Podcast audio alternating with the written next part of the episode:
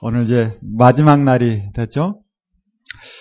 어, 제까지 우리 공부했던 거 한번 간단하게 머릿속에 넣어볼까요? 어, 구약은 여러분 뭐 잘 아는 것처럼 어, 반복적으로 여러 차례 말씀드려서 신의 산 언약을 중심으로 해서 우리가 구약을 전체적으로 어, 약속, 언약이라는 개념으로 어, 정리를 했고요.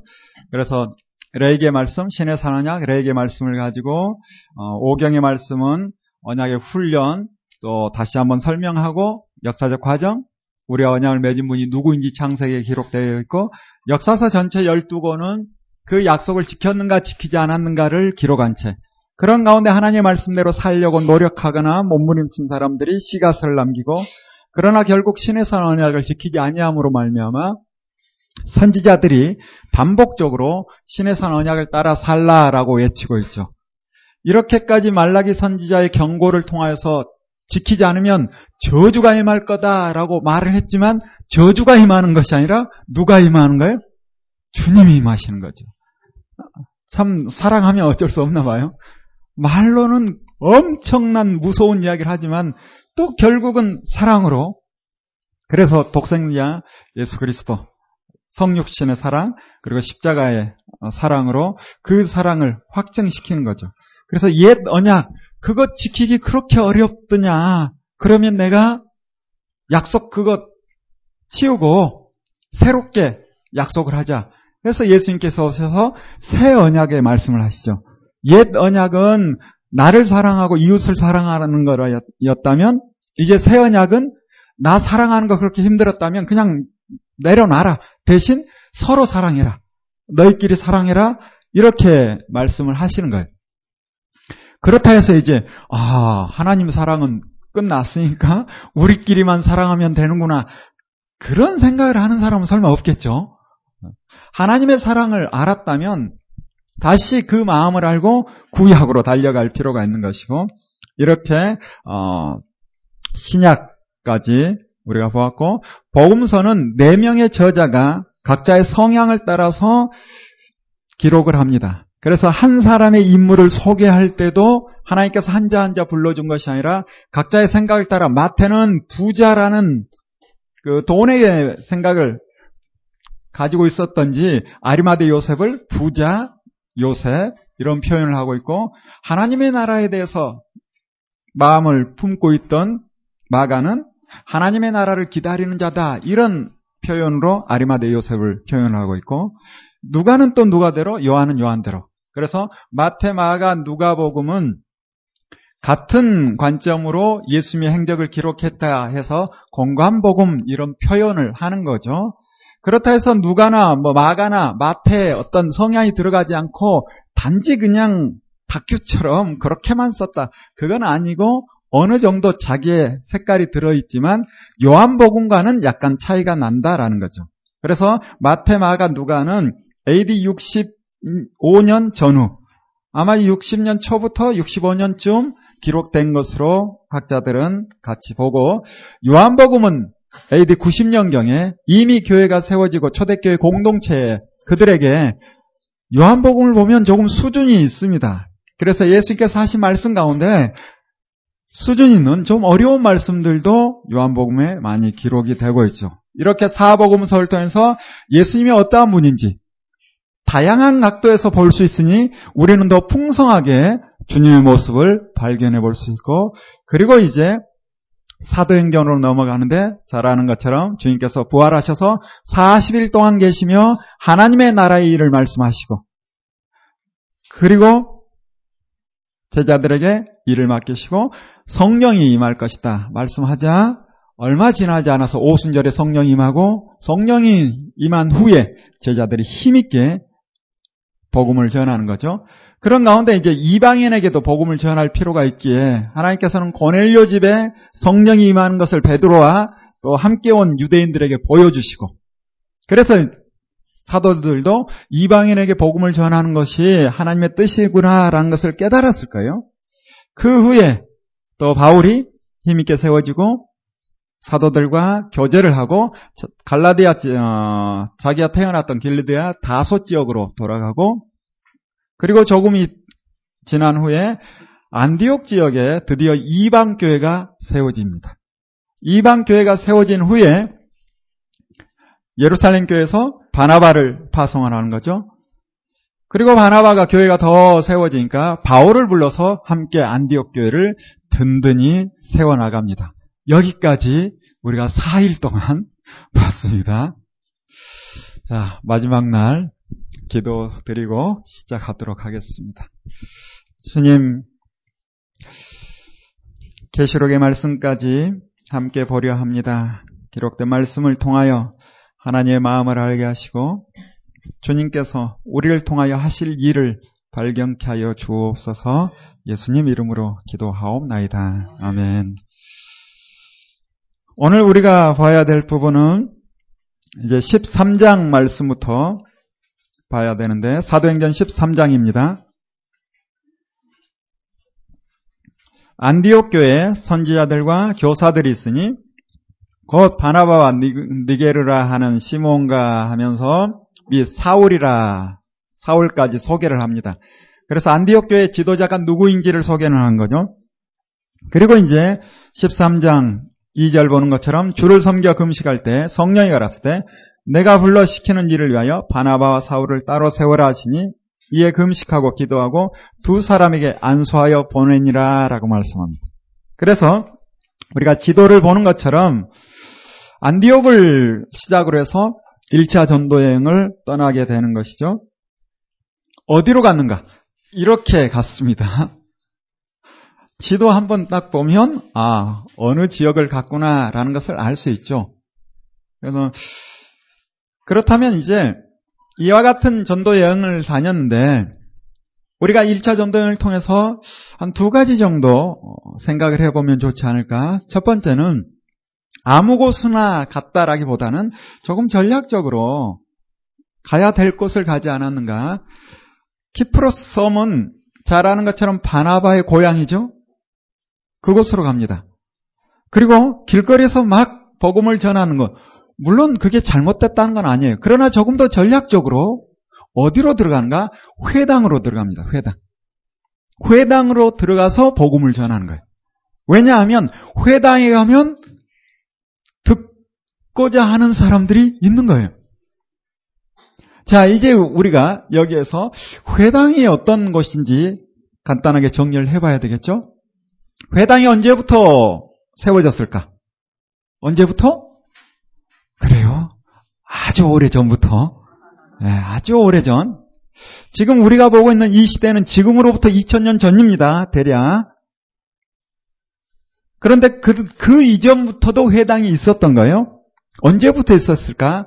정확히 알 수는 없지만 바벨론 포로 가서 그때부터 회당이 있었을 것이다. 학자들이 같은 이야기를 하는데 저도 어, 같은 마음입니다. 에스겔서 우리가 봤던 것처럼 에스겔이 함께 끌려온 유대 장로들 또 같은 유대 민족에게 하나님의 뜻을 전합니다. 그때 함께 끌려온 유대인들이 설마 그런 일이 일어날까라는 생각을 했을까요? 그리고 에스겔 8장을 보면 유다 장로들이 에스겔에게 몰려와서 뭔가 묻죠. 이게 자연스럽게 정례화되어서 묻고 답하는 그런 상황들이 만들어졌을 것이고 그런 분위기 가운데 우리가 함께 모일 수 있는 어떤 공간을 만들자. 그리고 이제 나라가 완전히 망한 이후에 왜 우리가 망했는지 하나님의 말씀을 통해서 확인하고 바로 세워져 가는 그런 시간들이 있었습니다. 그래서 바벨론 포로 기간에 회당이 세워졌을 거예요. 처음은 예루살렘의 회당보다는 이방 땅의 회당이 세워졌는데 그 이후에 바벨론 포로 귀환에서도 여전히 회당은 세워져 갑니다. 그래서 예루살렘 안에서도 어제 말씀드린 것처럼 480개, 뭐 300개 정도, 300에서 한 400개 정도 예루살렘 안에 회당이 있었다라는 문헌의 기록이 나오고 있죠. 자, 이렇게 예루살렘뿐만 아니라 유대인이 사는 지역에는 회당이라는 게 있어요. 그런데 회당 안에 유대인들만 모이는가? 그건 아니겠죠. 70인역을 통해서 하나님을 아는 사람이 회당에 가서 하나님을 더 잘 알아야 되겠다 하는 사람도 있을 수 있고 또 옆집 유대인 사는 모습을 보니까 얼마나 아름다운지, 아유, 우리 신랑도 저렇게 살았으면 하는 마음에 일단 자신부터 회당을 다니는 경우도 있을 겁니다. 그래서 또 어떤 문헌을 통해서 보면 우리가 회당을 생각해 보면 이런 구조로 되어 있었다라고 이야기를 하는데 회당에 들어오면 여기가 회당이라고 해봅시다. 유대인들은 정면을 보고 앉아 있고 이방인들 함께 동석하기 부담스러운데 회당에 왔어요. 그래서 유대교인이 되겠대. 그러면 유대인이 되는 절차를 거치면 유대인으로 받아들이는데 아직 초신자라. 그렇다면 함께 앉지 못하고 둘러 앉았답니다. 둘러 앉아 있다가 유대인 되는 절차, 남자는 특별히 할례를 행하면 유대인이 되어서 함께 앉고 그렇지 않으면 둘러 앉았던 거예요. 이런 분위기가 바로 회당입니다. 또 하나, 회당에 가면 당연히 그곳에서 하나님의 말씀을 배우고 하나님의 말씀을 배우면 우리를 구원할 메시아가 오실 것이다 라는 이야기를 듣는 거예요. 우리를 구원할 메시아가 오실 것이다 라는 이야기를 듣고 있는 회당에 있는 사람들, 그들에게 복음을 전해야 되는 거예요. 복음은 무엇이다? 우리를 구원할 메시아가 오셨다. 오신 메시아, 오신 그리스도를 길거리에서 외치면 관심 없는 사람들은 무슨 소리야 하고 듣지 않는 거예요. 그러나 회당에 들어가면 우리를 구원할 메시아가 오셨다 하면 귀가 쫑긋. 누군데? 예수다. 그래서 어, 바울은 회당에 가면 설교를 길게 할 필요도 없을 거라. 핵심은 무언가? 예수가 그리스도라. 우리가 기다리는 메시아, 그리스도, 그분은 곧 예수였다라고 전하는 거예요. 그래서 이 회당 그곳에 가는 것이고 회당에 가서 예수가 그리스도이심을 증거합니다. 그런데 한 번 말해서 알 수 있을까 쉽지 않을 것 같아 구약에 있는 말씀을 가지고 잘 풀어서 설명을 하는 거예요. 이렇게 설교를 하면 유대인들 입장에서는 좀 마음이 불편할 수 있을 거예요. 그런데 이방 사람들, 유대교를 받아들인 이방 사람들은 어, 또 새로운 거 정말 듣고 보니 그럴 수 있겠다 그런 마음이 들 수 있어요. 더 나아가서 바울은 여기에서 멈추지 않고 한마디 더 합니다. 회당에 나오는 이방 사람들은 회당에 나올 때마다 사실은 약간의 부담이 있어요. 특별히 외부 강사가 온다 그러면 더 부담이 생길 수 있어요. 좀 다른 얘기 같지만 교회 부흥회 하면 좀 부담 안 되나요? 또 뭘 작정하려고 뭐 그런 마음이 들 수 있죠. 회당도 크게 다르지 않았을 거라. 회당장 입장에서는 그 땅에 살고 있는 그 헬라 사람, 그들 부담스러운 이야기는 좀 자제했을 거라. 가장 부담스러운 이야기는 뭘까? 언제까지 이방인으로 있을 거요? 빨리 유대인 돼야지. 도대체 할래 안 할래? 이런 소리 할 겁니다. 왜? 할래를 해야 유대인 되니까. 어? 할래 안 할래? 이게 얼마나 부담스러워요. 할래가 무엇인지 또 몰라서 그런 생각하는 분은 없을 거고. 고대 사회에 의술도 발달되지 않고 여러 가지 어려움이 있었을 거라. 그런데 외부 강사 오면 이 이야기를 아주 자신 있게 하겠지. 그래서 이방인들 입장에서 누군가 왔고 자연스럽게 회당에서는 방문자에게 그리고 바울이 라피였을 가능성 한번 생각해 볼 필요는 있습니다. 일부러 그렇게 옷을 입었을 가능성도 있어요. 그래서 회당에 가서 자유롭게 말씀을 전할 수 있는 기회를 잡으려고. 그러면 어느 정도 실력이 있고 또 랍비였다 하면 당연히 하나님 말씀을 좀 전해주시죠. 풀어주시죠. 하고 초청할 수밖에 없거든요. 그러한 때 이방 사람들은 아, 또 할례 이야기 하는 거 아닌가? 또 유대교인 되라는 거 아닌가? 또 절기 지키라고 구약의 어떤 말씀들 그와 같은 말씀들 지키라고 하는 거 아닌가라고 부담을 갖고 있는데 바울은 뭐라 하는가? 율법의 행위로 구원에 이른 것이 아니다. 할례는 구원의 조건이 아니다. 유대인 되지 않아도 구원받을 수 있는 길이 있는데 그것은 곧 예수 그리스도를 믿는 것이다. 라고 이야기하는 거예요. 그러자 듣고 있는 이방 사람들이 할렐루야 하는 거지. 그리고 유대인들은 아니 저건 무슨 소리 하는 거야. 이런 분위기가 바울의 전도의 전체적인 분위기입니다. 그래서 그림 보는 것처럼 출발을 해서 키프로스 섬에 살라미스 그리고 파포스 이 지역을 다니면서도 역시 어디에 갔다? 회당에 가서 복음을 전하는 거죠. 그러면 전하는 말씀은 방금 말씀드린 것처럼 그와 같은 형태로 말씀을 전했을 거예요. 반필리레아 지역의 버가라는 곳으로 가죠. 여러분 지도 보는 것처럼 흰 글씨는 넓은 지역을 이야기를 하고 있고 노란 글씨는 그 지역에 있는 한 도시. 역시 안디옥에 가서도 회당을 갑니다. 이고니온, 루스트라, 더베 다 마찬가지예요. 이런 일이 있자 회당에 있던 유대인들이 바울을 죽이려 하는 거예요. 그래서 잘 아는 것처럼 루스트라 이쪽 갔을 때 유대인들이 쫓아와서 바울을 돌로 치는 거죠. 그리고 죽었다라고 확인하고 가는 것 같아요. 더베였던가요? 그래서 이때 하나님께서 바울을 또 회복시켜 주시고 바울은 나 안 죽었다 하고 다시 성 안으로 들어가니 성 안에 있는 사람들이 야 이분이 보통이 아니구나라고 생각했을 것이고 그와 같은 일을 통해서 또 바울의 말에 집중을 하고 하나님의 말씀을 받아들이는 이런 일들이 1차 전도행 때 일어납니다. 이렇게 바울은 회당 중심으로 복음을 전하고 또 하나 우리가 알아야 될 것은 이 버가라는 지역에서 함께 동행했던 마가가 돌아가고 말아요. 왜 마가가 돌아갔을까? 뭐 여러 가지 이야기가 있죠. 비시디아 안디오까지 가기 전에 토로스 산맥이라고 해발 한 2천에서 3천 굉장한 산맥이 가로막고 있습니다. 이것을 넘어간다는 것은 쉬운 일이 아니죠.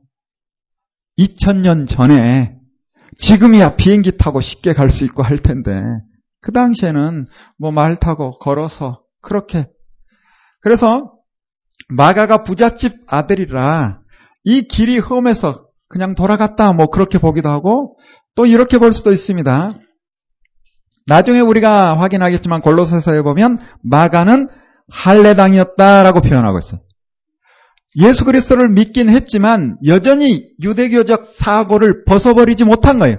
예전에 먼저 들었던 지식이 있다 보니 그걸 버려버리지 못하고 구원의 조건은 무엇인가? 예수 그리스도를 믿음으로 구원에 이르는 것은 맞아. 그러나 좀 순서가 있다. 일단 유대인이 돼야 된다. 이런 의식을 가지고 있는 사람이 할례당이에요. 사도행전 뒷부분에 보면 바리세파 기독교인들이 있습니다. 바리새인이면서 기독교를 받아들인 거예요. 그러면 바리새적 사고를 버리지 못하고 기독교를 받아들이다 보니 자기들 생각과 기독교를 짬뽕해버리는 그런 사람들. 처음에 마가도 그랬을 거라. 그래서 바울이 전하는 복음을 듣고 뭔가 마음에 부담이 생기는 거죠. 아니, 할례 안 해도 구원에 이룰 수 있는 길이 있다라고 하니 마음이 편치 않았던 것 같아요. 그래서 돌아갔을 가능성도 충분합니다. 이게 이제 13장, 14장까지 이어지는데, 자, 다시 한번 우리 출발을 해볼까요? 안디옥에서 실루기아로, 그리고 여기에서 배 타고 키프로스 섬에 살라미스라는 곳으로 가죠. 여기가 바로 어, 살라미스입니다. 여기는 동부중앙교회고 여기가 살라미스입니다. 그리고 여기가 우리 성경에는 바보라고 되어져 있는데 파포스입니다. 한번 가보고 싶지 않아요? 네. 지금은 키프로스 공화국으로 어, 터키인과 또 그리스인이 살다 보니 서로 터키로 속하자 그리스도로 속하자 해서 합의가 안 돼서 그냥 키프로스 공화국 이렇게 어, 되어져 있는데 기회가 되면 한번 가보고 싶죠. 아, 꿈에 막 로마도 보아야 하리라 라는 꿈을 꾸게 되고 어제 저녁에 잠깐 모임이 있어서 잠을 제대로 이루지 못했어요. 어. 네.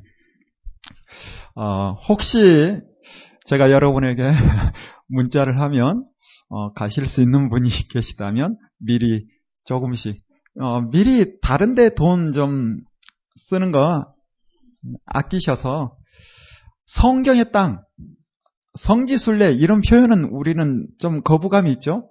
성경의 땅을 여행하는 겁니다. 그래서 성경의 땅 여행, 성지 여행 뭐 그렇게 표현하는 거예요. 성경의 땅. 이러한 곳 가보면 얼마나 좋을까라는 생각을 해봅니다. 그리고 여기가 어, 버가 지금은 얀탈리아라고 부르죠. 그리고 여기가 비시피 안디옥입니다.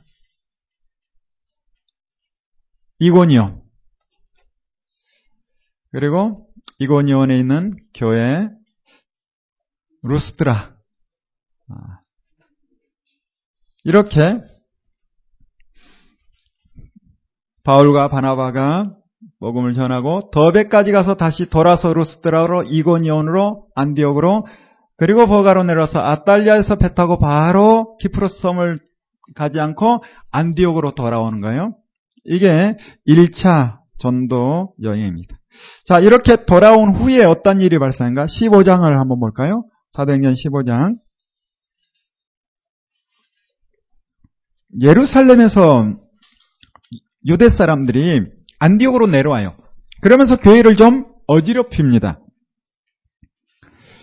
왜 내려왔을까? 기록에는 없지만 마가가 만약에 할례당이었고 바울이 전하 어, 할례당인 건 사실이고 바울이 전하는 것이 마음에 들지 않아서 예루살렘에 가서 고자질을 했다면 아니 세상에 그런 일이 있었어? 하면서 예루살렘에서 사람이 안디옥으로 오지 않았을까라고 볼 수 있겠죠? 그래서 15장 1절에 어떤 일이 발생한가? 어떤 사람들이 유대로부터 내려와서 형제들을 가르치되 너희가 모세 법대로 할례를 받지 않으면 능히 구원을 얻지 못한다 하면서 교회를 어지럽히는 거예요. 안디옥 교회 와서 그러는 거예요. 이방 교회거든요. 할례 받아야 된다. 그러자 바울과 바나바가 저희들과 다툼과 변론이 일어나는 거죠. 우리끼리는 해결이 안 되니까 그렇다면 예루살렘 가서 사도들과 함께 회의를 해보자 라고 결정을 해요. 이렇게 결정을 하고 예루살렘으로 올라갑니다. 그래서 6절 보는 것처럼 사도와 장로들이 이 일을 의논하여 모였어요. 이렇게 모여 있을 때 당시 예루살렘에 힘 있는 사도는 누군가 야고보였던 것 같아요. 베드로보다 오히려 이 야고보는 잘 아는 것처럼 예수님의 친동생 야고보. 처음에는 예수님을 믿지 못했어요. 아, 우리 형인데 형이 무슨 메시아야? 뭐 그런 분위기. 여러분, 좀 다른 이야기 같지만 가톨릭이 얼마나 웃기는 이야기를 하는지 성경은 분명히 예수님의 친동생으로 기록되고 있는데 사촌이라 뭐 이런 식으로 빠져나가면서 마리아는 더 이상 아이를 낳지 않았다 뭐 이렇게 말도 안 되는 이야기를 합니다. 성경에 분명히 예수님만 성령으로 잉태해서 탄생하셨고, 그리고 마리아는 요셉과 함께 가정생활을 하며 자녀를 생각했어요. 심지어 남자들만 있는 것이 아니라 누이도 있었습니다. 많은 아이들이 있었어요. 이런 배경 때문에 예수님과 함께 성전에 올라갔을 때 예수님을 두고 그냥 내려가죠. 이걸 보면 예수님만 친자식이었으면 챙기기 얼마나 쉬웠겠어요. 그러나 고대사에 또 생육하고 번성하는 게 하나님의 명령이기에 아마 예수는 다른 사촌들과 걸어갔을 것이고 마리아와 요셉은 다른 또 아이들 또 배에 불렀을지 몰라. 들쳐업고 손에 잡고 요셉도 그렇고 자녀들이 많아서 오다 보니 예수는 생각지 못했을 것 같아요. 그런 분위기도 같이 생각해 볼 수 있죠. 자, 돌아옵시다. 바로 돌아와서 야고보 이야기를 해야 되는데 말씀드린 것처럼 야고보는 예수님의 친동생. 처음에 믿지 못했다가 예수님께서 십자가에 달리시고 그리고 부활한 후에 아 예수님이 단지 나의 형이 아니라 메시아였구나. 우리가 기다리는 그리스도였구나라는 것을 알았던 것 같아요.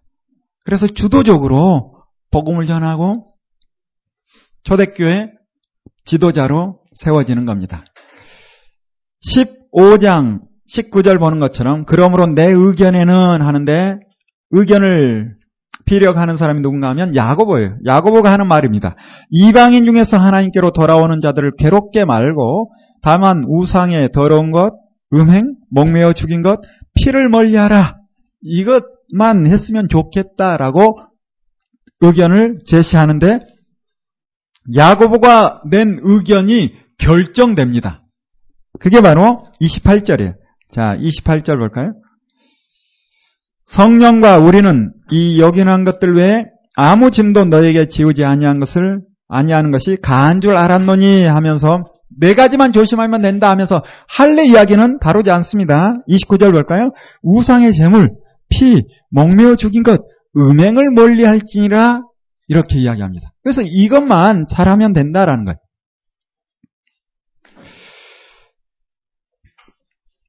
나중에는 여러분이 성경을 읽으니 다 알겠지만 우상의 재물 바울은 이것도 괜찮아 해버립니다. 그렇죠? 우상의 재물 먹는 거 그게 무슨 문제가 돼? 그거 괜찮아. 대신 믿음이 약한 자들이나 믿지 않는 사람들이 그게 문제가 된다면 나는 평생 먹지 않을 거야. 그런데 그 먹는 자체 그거 상관없는 거야. 이 정도까지 바울은 이야기합니다. 이렇게 할례에 대한 문제를 풀어보려고 갔다가 역시 할례 이건 아무런 문제가 되지 않고 몇 가지만 조심하자 하고 결정이 되는 거죠. 이후에 바울은 더 힘있게 복음을 전하는 것이고 그렇다 하지만 이 결정에 따르지 않는 할례당들 있겠죠. 그래서 그들 때문에 역시 또 어려움을 겪고 합니다. 자, 이제 15장 36절 통해서 보면 제 2차 전도 여행을 떠나는데요. 1차 전도 여행을 우리가 봤던 것처럼 대략 한 1년 반쯤 다니면서 지금의 터키 땅 중심으로 다녔다면 드디어 이제 2차 전도 여행을 터키에서 그리스까지 가게 됩니다.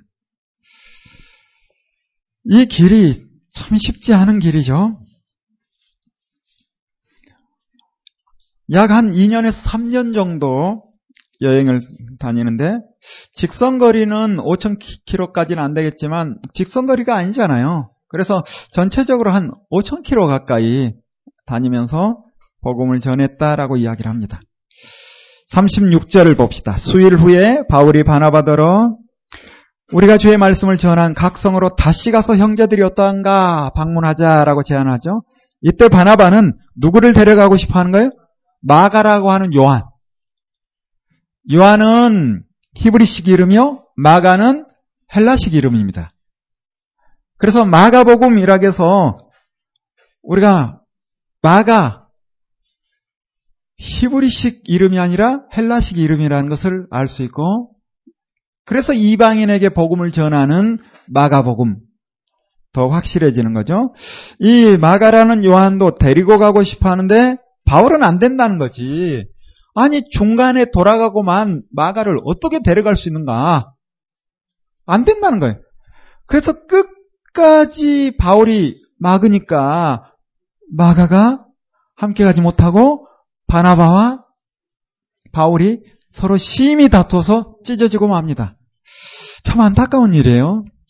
그래서 바나바와 마가는 키프로스 섬으로 가고 바울은 신라를 택하여서 나도 고향 있다 뭐 그러듯이 길르드기아 지역으로 해서 내륙으로 해서 더베 쪽으로 전도여행을 떠나게 됩니다. 이후에 바나바의 사역은 기록이 나오지 않아요. 어떻게 됐을까? 기록이 없으니 알 수가 없죠. 그런데 어떠한 책을 보면 바나바가 키프로스 섬에 가서 복음을 전하다 어, 순교했다라고 이야기합니다. 높은 곳에서 일체져서 떨어져서 순교했다라는 어, 기록을 봤습니다.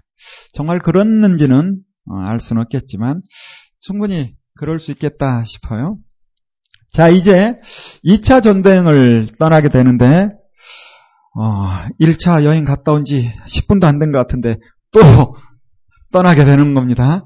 자, 떠나봅시다. 지도를 보는 것처럼 1차 봤던 지도가 이 부분만 봤던 거예요. 그런데 이제 더 넓은 지역을 보게 되는데 2차 전도 여행이니까 역시 또 한 두 가지 머릿속에 집어넣고 있으면 좋겠죠. 첫 번째는 일생일 때 참으로 멋진 동역자를 만납니다. 2차 전도행 때. 그리고 드디어 2차 전도행 때 성경을, 편지를 썼는데 그 편지가 성경이 되는 거예요. 그래서 2차 전도행을 보면서 우리가 예, 바울이 쓴 서신서를 같이 보는 거죠. 구약도 역사서와 선지서를 같이 보았듯이 신약도 사도행전, 역사서라 할 수 있는 사도행전과 바울의 편지를 같이 보면 배경을 알기 때문에 내용이 훨씬 쉽게 다가옵니다. 이렇게 보는 것이 얼마나 유익한 것인지. 자, 길을 떠나봅시다. 역시 출발은 안디옥에서 하는 거예요. 안디옥에서 출발해서 길리비아 지역으로 해서 더베라는 곳으로 가죠. 더베에서 루스드라로 가고 다시 이고니안. 이고니온. 이곳에서 누구를 만나는가 하면 디모데를 만납니다. 디모데. 디모데. 아, 사진을 찍는다 해서 제가 또 폼을. 사진 찍는 사람이 민망해 버리죠, 이러면. 아, 저분을 소개하고 싶어서 제가. 제가 끊임없이 이야기했던 송탄의 누구? 박영화 목사님. 예, 저분입니다. 3대 교회. 1대, 2대, 3대 함께 예배드리는 아름다운 교회를 세워가지고. 만 2년? 3년 돼가나요? 예. 우리 권사님은 잘생긴 사람을 좋아해서 제가 항상 부담되잖아요. 얼마나 교회를 아름답고 멋지게 세워가는지 제가 항상 동역자 이야기할 때 또 와줘서 얼마나 힘이 되는지 예. 일생일 때 멋진 동역자 하나님의 말씀을 따라 나아가면 하나님께서 사람을 통해서 힘을 더해 줍니다. 바울이 그렇고 지금 우리가 사는 현장이 그렇습니다. 그래서 이곳에서 누구를 만난가? 디모데를 만나요. 디모데. 디모데는 어떤 인물인가? 그냥 단순하게 평가하지만 이고니온과 루스드라에서 칭찬받는 자다. 그런데 이 한마디가 우리에게 엄청난 도전을 주지 않나요? 여러분 누군가에게 칭찬 좀 듣고 있나요? 이거 쉽지 않을 겁니다. 그리고 이 지역이라 하면 그냥 간단하게 이야기하면 서울 장안에서 칭찬받는 사람. 여러분 서울에서 칭찬받는 사람이 누구 같아요?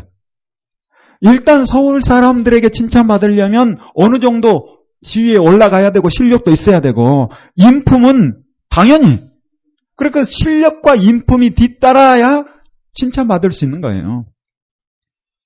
칭찬하기는 쉽죠. 그러나 칭찬받기는 쉽지 않습니다. 누군가 사랑하긴 쉽죠? 그런데 사랑받기가 쉽지 않습니다. 사랑받으려면 실력이 있어야 돼. 진짜. 그리고 예절이 또 있어야 되겠죠. 자기 일을 잘하고 조건이 참 많아요. 디모데가 이런 인물이었다는 거예요. 이런 귀한 인물이 바울과 함께 동역을 합니다. 디모데를 바라보는 바울의 마음이 사랑하는 아들 이런 표현들을 덜어 하고 있죠. 바울 자신에게 부족한 성향이 좋은 점이 디모데에게 있지 않았을까? 사실 디모데는 그 성향적으로 어 약간은 여성적인 느낌 그렇습니다. 바울은 굉장히 남성적이죠. 그러다 보니 자기의 부족한 부분이 디모데를 통해서 좀 채워지지 않는가? 그리고 그 부분이 또 아름답게 보이지 않았는가? 함께 일을 감당을 하고 또 길을 떠납니다. 바울은 이때 어디를 가고 싶어 했는가? 에베소에 가고 싶었어요. 성경은 아시아로 가고자 했다라고 기록을 하는데 아시아라는 것은 로마 입장에서 동쪽 아시아입니다. 우리가 살고 있는 대한민국, 중국 이곳이 아니라 로마 입장에서 아시아. 그래서 아시아라는 것은 그 당시 가장 아시아에서 큰 도시인 에베소를 가고 싶었다라는 거예요. 말씀드린 것처럼 로마가 지금 지중해 연안을 조병 목사님 그렇게 표현하더라고요. 연못처럼 사용하고 있다. 그렇죠? 지중해, 지중해를 연못처럼 사용하면서 주변 나라를 다 다스리고 있는데 로마를 제외한 각 지역에 큰 도시가 세 곳이 있는데 말씀드린 것처럼 에베소와 안디옥과 알렉산드리아입니다. 로마에서 진입하기 좋잖아요. 다 해안가로. 그래서 큰 도시가 건설된 거예요. 바울은 안디옥이라는 큰 도시에 이미 안디옥 교회가 세워졌기에 이제는 에베소라는 큰 도시에 가서 복음을 전해서 교회를 세워야 되겠다라고 마음을 먹어요. 그러나 하나님께서는 아직은 아니다 그러신 것 같아요. 아직 때가 아니다. 그래서 성령께서 가지 못하게 막으니 어쩔 수 없죠. 비두니아로에서 위로 올라갈까 했더니 역시 그쪽도 아니다. 그래서 어디까지 오는가? 드로아까지 옵니다. 이 드로아까지 왔을 때 마게도냐 지역에서 건너와서 우리를 좀 도와달라라는 환상을 보게 되는 거예요. 그래서 16장 10절에 보면 바울이 이 환상을 보고 우리가 곧 마게도냐로 떠나기를 힘썼다라고 기록합니다. 누가복음을 볼 때 말씀드린 것처럼 누가가 어디에서 동행을 했을까? 사도행전을 쓰고 있는 누가가 사도행전을 기록하면서 앞부분에서는 베드로가 요한이 또 사도들이 이런 표현을 하다가 여기 드디어 16장 10절에 와서 우리가 라는 표현을 합니다.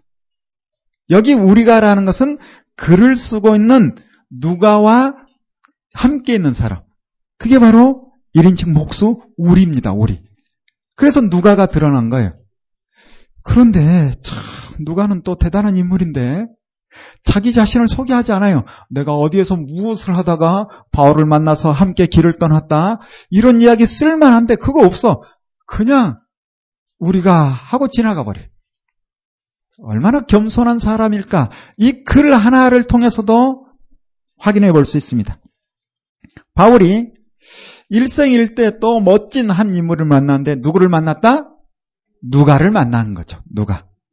누가 이야기는 어제 했을게 그냥 통과. 그리고 이제 이곳에서 길을 떠나서 사모드라게로 네아폴리로 해서 더 들어가죠. 그러면서 첫 성이라고 표현하는데 첫 성이라기보다는 큰 성이라고 보는 게 좋겠죠. 빌립보로 들어가요. 그 당시 빌립보는 굉장히 큰 도시입니다. 빌립보 왠지 좀 낯익지 않아요? 누가 생각납니까? 알렉산더의 아버지 필리포스. 예, 필리포스 대왕이 필리포스가 자기 이름을 따서 도시 건설을 한 거예요. 그곳이 바로 빌립보입니다. 필리포스 지금 이 시대로 보면 대략 한 300년 전, 대략 350년 전쯤 그때 세워진 도시, 꽤 큰 도시. 그리고 이 빌립보라는 지역은 로마에 있어서도 굉장히 중요한 도시였어요. 삼도 정치 1차 그때 이제 가이사가 죽고 그 후에 서로 연합군과 전쟁이 일어나고 할 때 이 빌립보 지역이 굉장히 중요한 지역이었고 2차 삼도 정치 때도 옥타비아누스와 안토니우스와 서로 다툼이 일어날 때 역시 이 빌립보 지역은 중요한 지역이고 이때 이제 옥타비아누스에게 빌립보 지역이 많은 도움을 줍니다. 그래서 옥타비아누스가 황제가 된 이후에 빌립보 시민들에게 특혜를 주는 거예요. 특혜를. 자유도시 선언할 뿐만 아니라 로마 시민권을 남발을 하는 거라. 그리고 로마의 또 태역 장군들도 빌립보 와서 여생을 즐기기도 하고 이러한 도시가 빌립보입니다.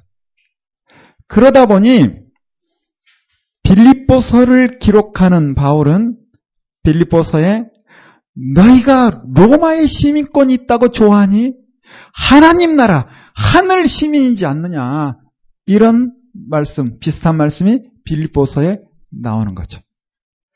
이런 곳이다 보니 돈도 많이 돌겠죠? 부자도 좀 있을 것이고 이곳에서 바울이 누구를 만나는가?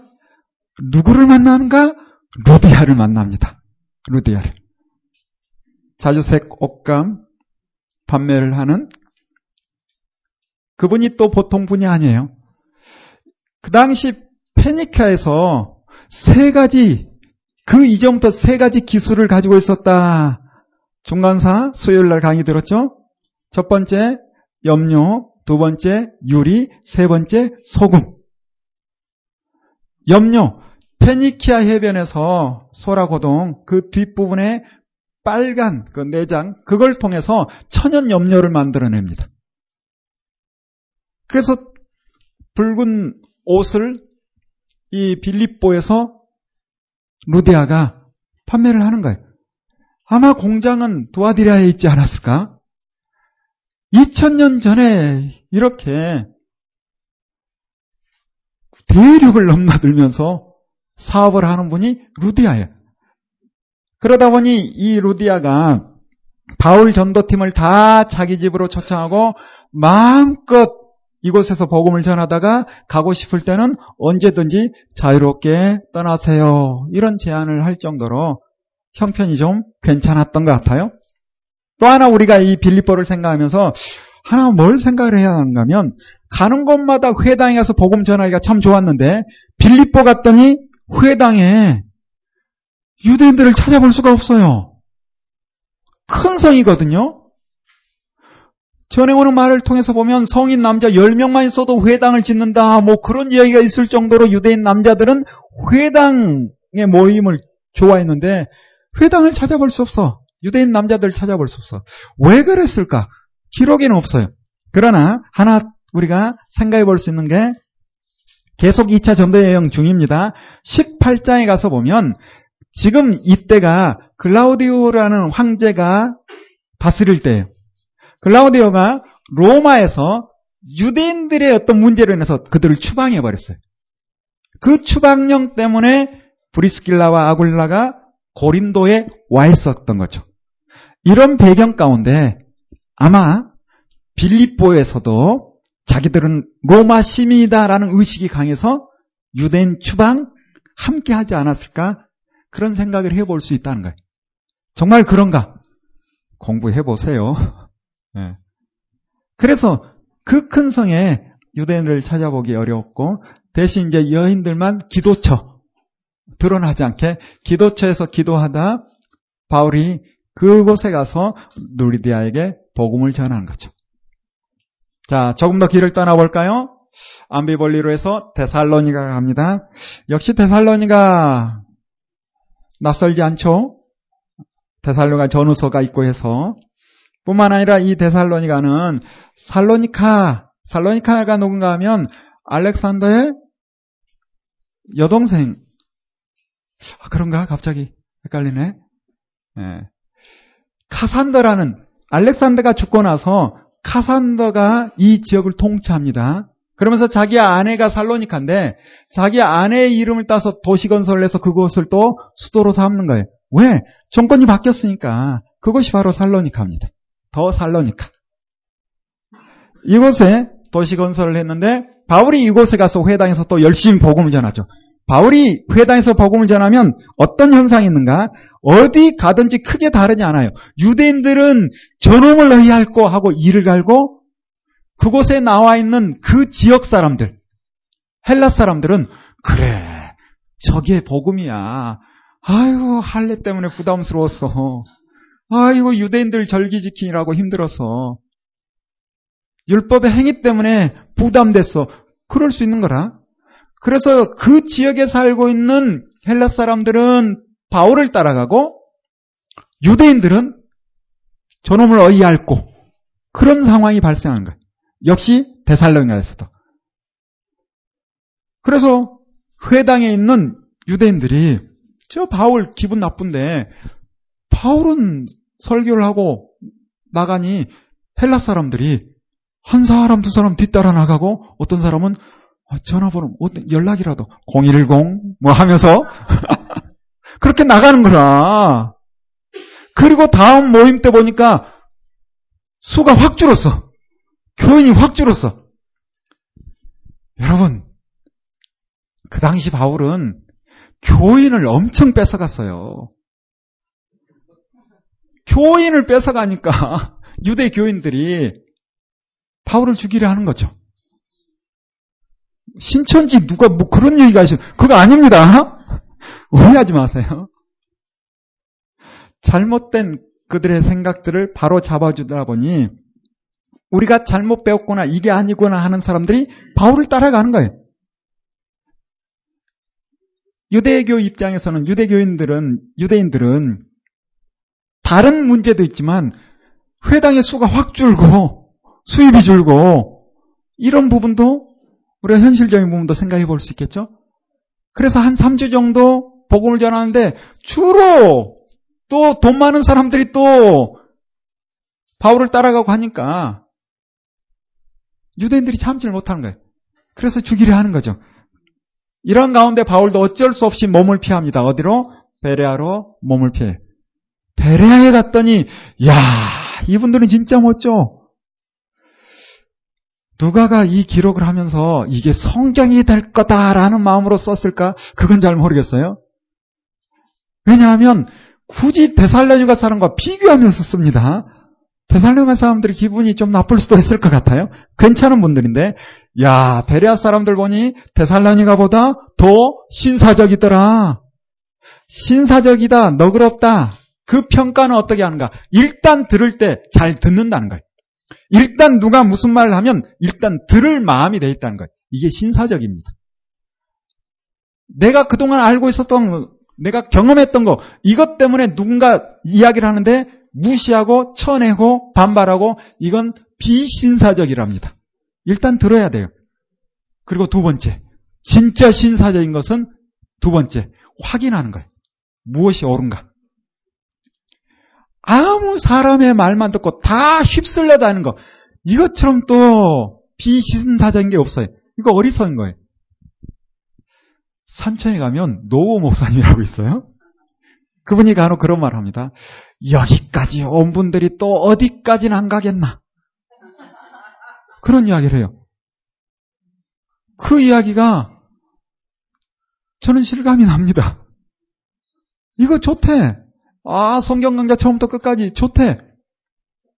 그래서 더 하나님의 말씀을 바르게 배우기 위해서 가는 건 괜찮아요. 근데, 아유, 이것만 가지고는 좀 싱거워. 뭐가 성령이 짠하게, 진짜 내 삶의 현장에 구체적으로 어떤 이적과 기사가 보이는 이러한 것을 하나 더 하면 더 힘있게 일할 수 있을 텐데 하면서 또 희한한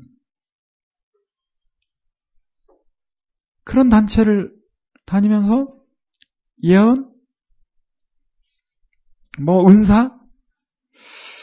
제가 그 은사 집회나 이런 부분들을 뭐 다 잘못됐다라고 말하긴 뭐하지만 좀 조심해야 되지 않을까라는 생각은 듭니다. 무슨 말을 꺼내면 계속 하고 싶은 말이 생겨서 참 이게 문제라 문제라. 여기까지 왔는데 어디까지 안 가겠나? 그게 생각이 나서 아, 뭐 여기까지 올라오는데 짧게 할거 할까요? 예, 아니요 하지만 하겠습니다. 이미 뭐 어떡 합니까? 뭐 할 마음이 생겨버렸으니 은사집회 신사도 좀 생각을 해야 합니다. 그분들의 좋은 영향력도 있을 수 있겠죠. 그런데 아, 제가 직접 본 거니까 한마디 하겠습니다. 벌써 한 3년 전 되는 것 같은데요.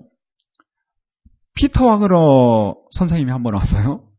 여러분 잘 알죠? 피터 와그너.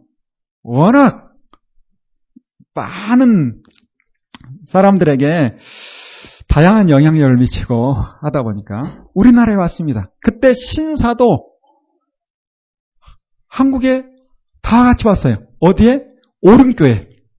그곳에서 집회를 한답니다. 어떤 분이 저에게 그곳 같이 가자는 거라 그분이 또 제 강의를 열심히 들어주니까 저도 뭐 요청을 하면 가줘야지. 안 갈 수 있어요? 갔어요. 그런데 안타까운 건 뭔가, 아, 그분이 잘못됐다. 그 말을 하는 것이 아니에요. 그 집회 가운데 아, 저는 안타까운 게, 첫 번째, 좀 비싸. 제가 좀 비싼 집회는 좀, 두 번째, 아, 그렇다 해.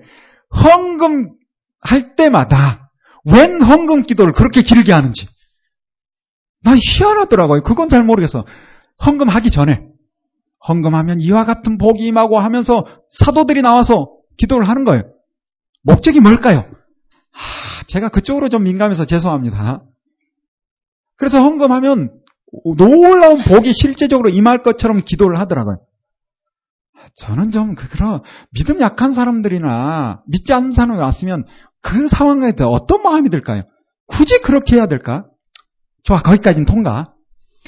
본문 하나 가지고 엉터리 설교를 하는데 열린 문, 야곱의 열린 문 가지고 축복 이야기를 해야 되는데 아, 제가 성경을 조금 안아봐요. 도저히 해석이 엉망이라. 아니라.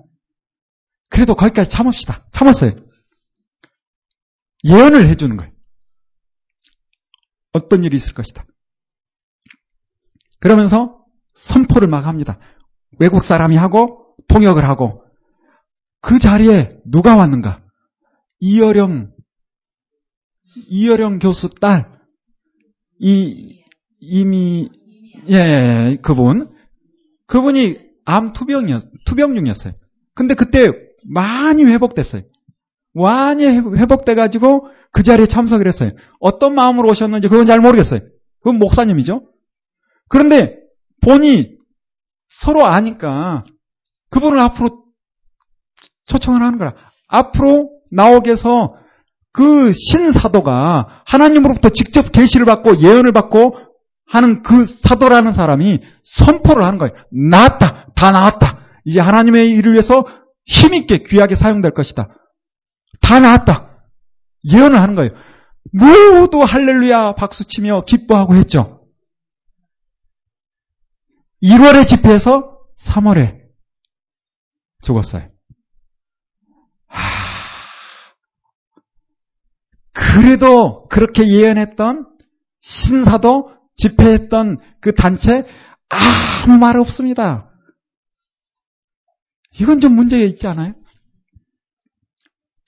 여러 은사 제가 다 부정하는 건 아니에요. 그런데 사실은 엉터리가 좀 많지 않습니까? 좀 엉터리가 많죠. 어떤 분이 저에게서 제 마음을 얼마나 힘들게 하는지. 목사님, 기도하면 아이 낳습니다. 우리 둘째, 우리 둘째. 예, 믿습니다. 저는 그렇게 대답하죠. 예, 믿습니다. 기도합니다. 목사님, 그렇게 기도해서는 안 됩니다. 정말 믿음을 가지고 싸게 제대로 기도해야 낫지. 그래가지고 낫겠습니까? 저에게. 그래서 제가 한마디 했어요. 부모의 심정을 하십니까? 이 아이가 낫기를 바라는 마음 누가 가장 간절할까요? 저 밤마다 아이 안고 아이에 깨어 있으면 머리에 손대면 귀찮하고 하니까 잠들면 그때부터 지금까지 기도 안 하겠습니까? 기도 안 해서 안 났는데 나에게 그말 듣고 부모의 마음 아십니까? 자녀가 있잖아요. 저에게 그런 말 하는 거 신뢰라고 생각 안 하십니까? 그때 사과하더라고요. 아, 죄송합니다 하고. 그 열정, 그 마음은 참, 물론 모르는 건 아니에요. 그런데 성경에 부분적으로 나오는 말씀을 가지고 그게 보편적으로 누구에게나 일어나는 것처럼 이렇게 접근하면 이건 사람의 마음을 무너뜨리는 겁니다. 자녀가 그러다 보니 주변에 힘든 자녀를 둔 부모를 조금 알아요. 한 부모님이 아, 남편분도 우리나라 금속공학 다섯 세 손가락 안에 들 뿐이 독일에서 유학하고 대단한 실력자입니다. 카이스트만 있는 것이 아니라 키스터도 있죠. 거기서 근무하시고 퇴직하자마자 그분을 또 모셔가고 대단한 분인데 교회를 안 다녀요. 아내분은 열심히 다닌대. 이유가 뭘까? 큰아들이 지금 한 40가량 됐는데 간질이 있고 장애가 있어요. 엄마 마음이 어떻겠습니까? 좋다는 곳은 다 다니지. 형편 되니까. 뭐, 살만하니까. 그리고 이분도 대단한 실력자고, 그 집안 자체가 원래 좀, 머리가 좋으신 가족 여기 있으면 좀 그런 게 있나 봐요. 그 정도로 그렇게 배운 분인데도 자녀 때문에 좋다면 어디든 다 가. 멀리 갈 때는 좀 부담스러운지 저랑 한 10여 년 전부터 알고 지내서 함께 동행을 해줍니다. 어디 국민일보에 나와서 지휘연사 그래 나오면 가고 싶은가 봐. 아니 부모 아니면 그게 아닙니까? 그래서 가고 싶어서 저에게 연락이 와요. 그러면 하, 굳이 그렇지만 또 저는 동행해 줍니다. 또 그 친구가 저를 또 좋아하거든요. 함께 동행을 해줘요. 가서 상담해보고 하면 제 마음속에 벌써 하, 엉터리라. 목적이 두어 웅큼 버리라. 제가 볼때 엉터리라. 별걸 다 팔고 주기도문 몇 번 하면 된다 하고 그만 이야기하겠습니다. 하, 안타까운 일들이 참 많아요. 성경에 일어나는 이적과 기사 이걸 부정하는 게 아닙니다. 다시 한번 말씀드립니다. 오해하지 마시기 바래요. 그러나 이와 같은 일이 보편적으로 누구에게 일어나는 것이 아니고 바울도 놀라운 은사와 이적 기사가 일어났지만 아무 때나 상시 일어나는 게 아니에요. 필요할 때 하나님께서 주시는 것이고 어느 때는 거두시는 거라. 필요에 따라 쓰는 거예요. 그런데 이게 상시되는 것처럼 사람들을 속이고 부분적으로 몇 번 은사가 어떤 치유나 은사가 일어났다 해서 그게 보편적으로 계속 일어난 것처럼 속이면 이거 속임수입니다. 그리고 자기가 한 것처럼 하면 이것도 안 되는 거죠. 자, 아, 그래서 뭔가 생각이 안 나야 되는데 갑자기 생각나는 게 톡톡 튀어나오면 딴 길로 좀 가는 것 같아서 자, 계속 갑시다. 우리는 지금 어딜 가야 되는가? 그리스 땅을 가야 합니다. 그리스 땅. 베레아를 간 거예요. 말씀드리고 싶은 것은 무엇이는가 하면 누가 어떤 이야기를 한다 할지라도 어떤 놀라운 체험을 했다 할지라도 무엇을 통해서 확인해야 된다? 성경을 통해서 확인하자. 이 이야기 하고 싶은 거예요. 여러분이 여기저기 좋은 집회 갈 수 있죠. 그러나 듣고 거기에서 야, 저 사람이 그랬으니까 나도 똑같이 이렇게 볼 것이 아니라 무엇을 통해서 성경을 통해서 하나님의 말씀을 통해서 이게 보편적인가? 아니면 특수하게 일어난 사건인가? 이게 모델인가? 케이스인가? 이걸 구분을 해서 봐야 바르게 적용할 수 있다는 거예요. 그런데 베레아 교인들이 신사적이다는 것은 뭔가? 들을 때는 잘 들어줘요. 그러나 반드시 어떻게 했다? 기록된 말씀을 통해서 확인했다는 거예요. 확인하고 받아들인다는 거예요. 그래서 이 강자도 마찬가지입니다. 듣고 좋다고 머무르지 마시고 성경을 통해서 확인하실 수 있도록. 베레아 교인들이 그런 멋진 교인이었어요. 문제는 복음을 전할 수 있는 좋은 기회가 있는데 데살로니가 지역에 있는 유대인들이 여기까지 쫓아와서 바울을 죽이려 합니다. 아, 참 독하죠. 잘못된 종교적 열심이 사람을 죽이는 거예요. 그러면서도 마음속에는 어떤 마음을 품을까요? 나는 하나님을 위해서. 그럴 겁니다. 말씀을 통해서 바르게 확인하지 않다 보면 이럴 수가 있는 거죠. 어쩔 수 없이 바울이 또 몸을 피합니다. 아덴으로 가는데 이때 디모데와 신라는 여기 두고 떠납니다. 그럼 누가는 동행했을까요? 누가 동행했을까? 조금 어렵습니다. 누가는 빌립보에 머물렀을 가능성이 더 큽니다.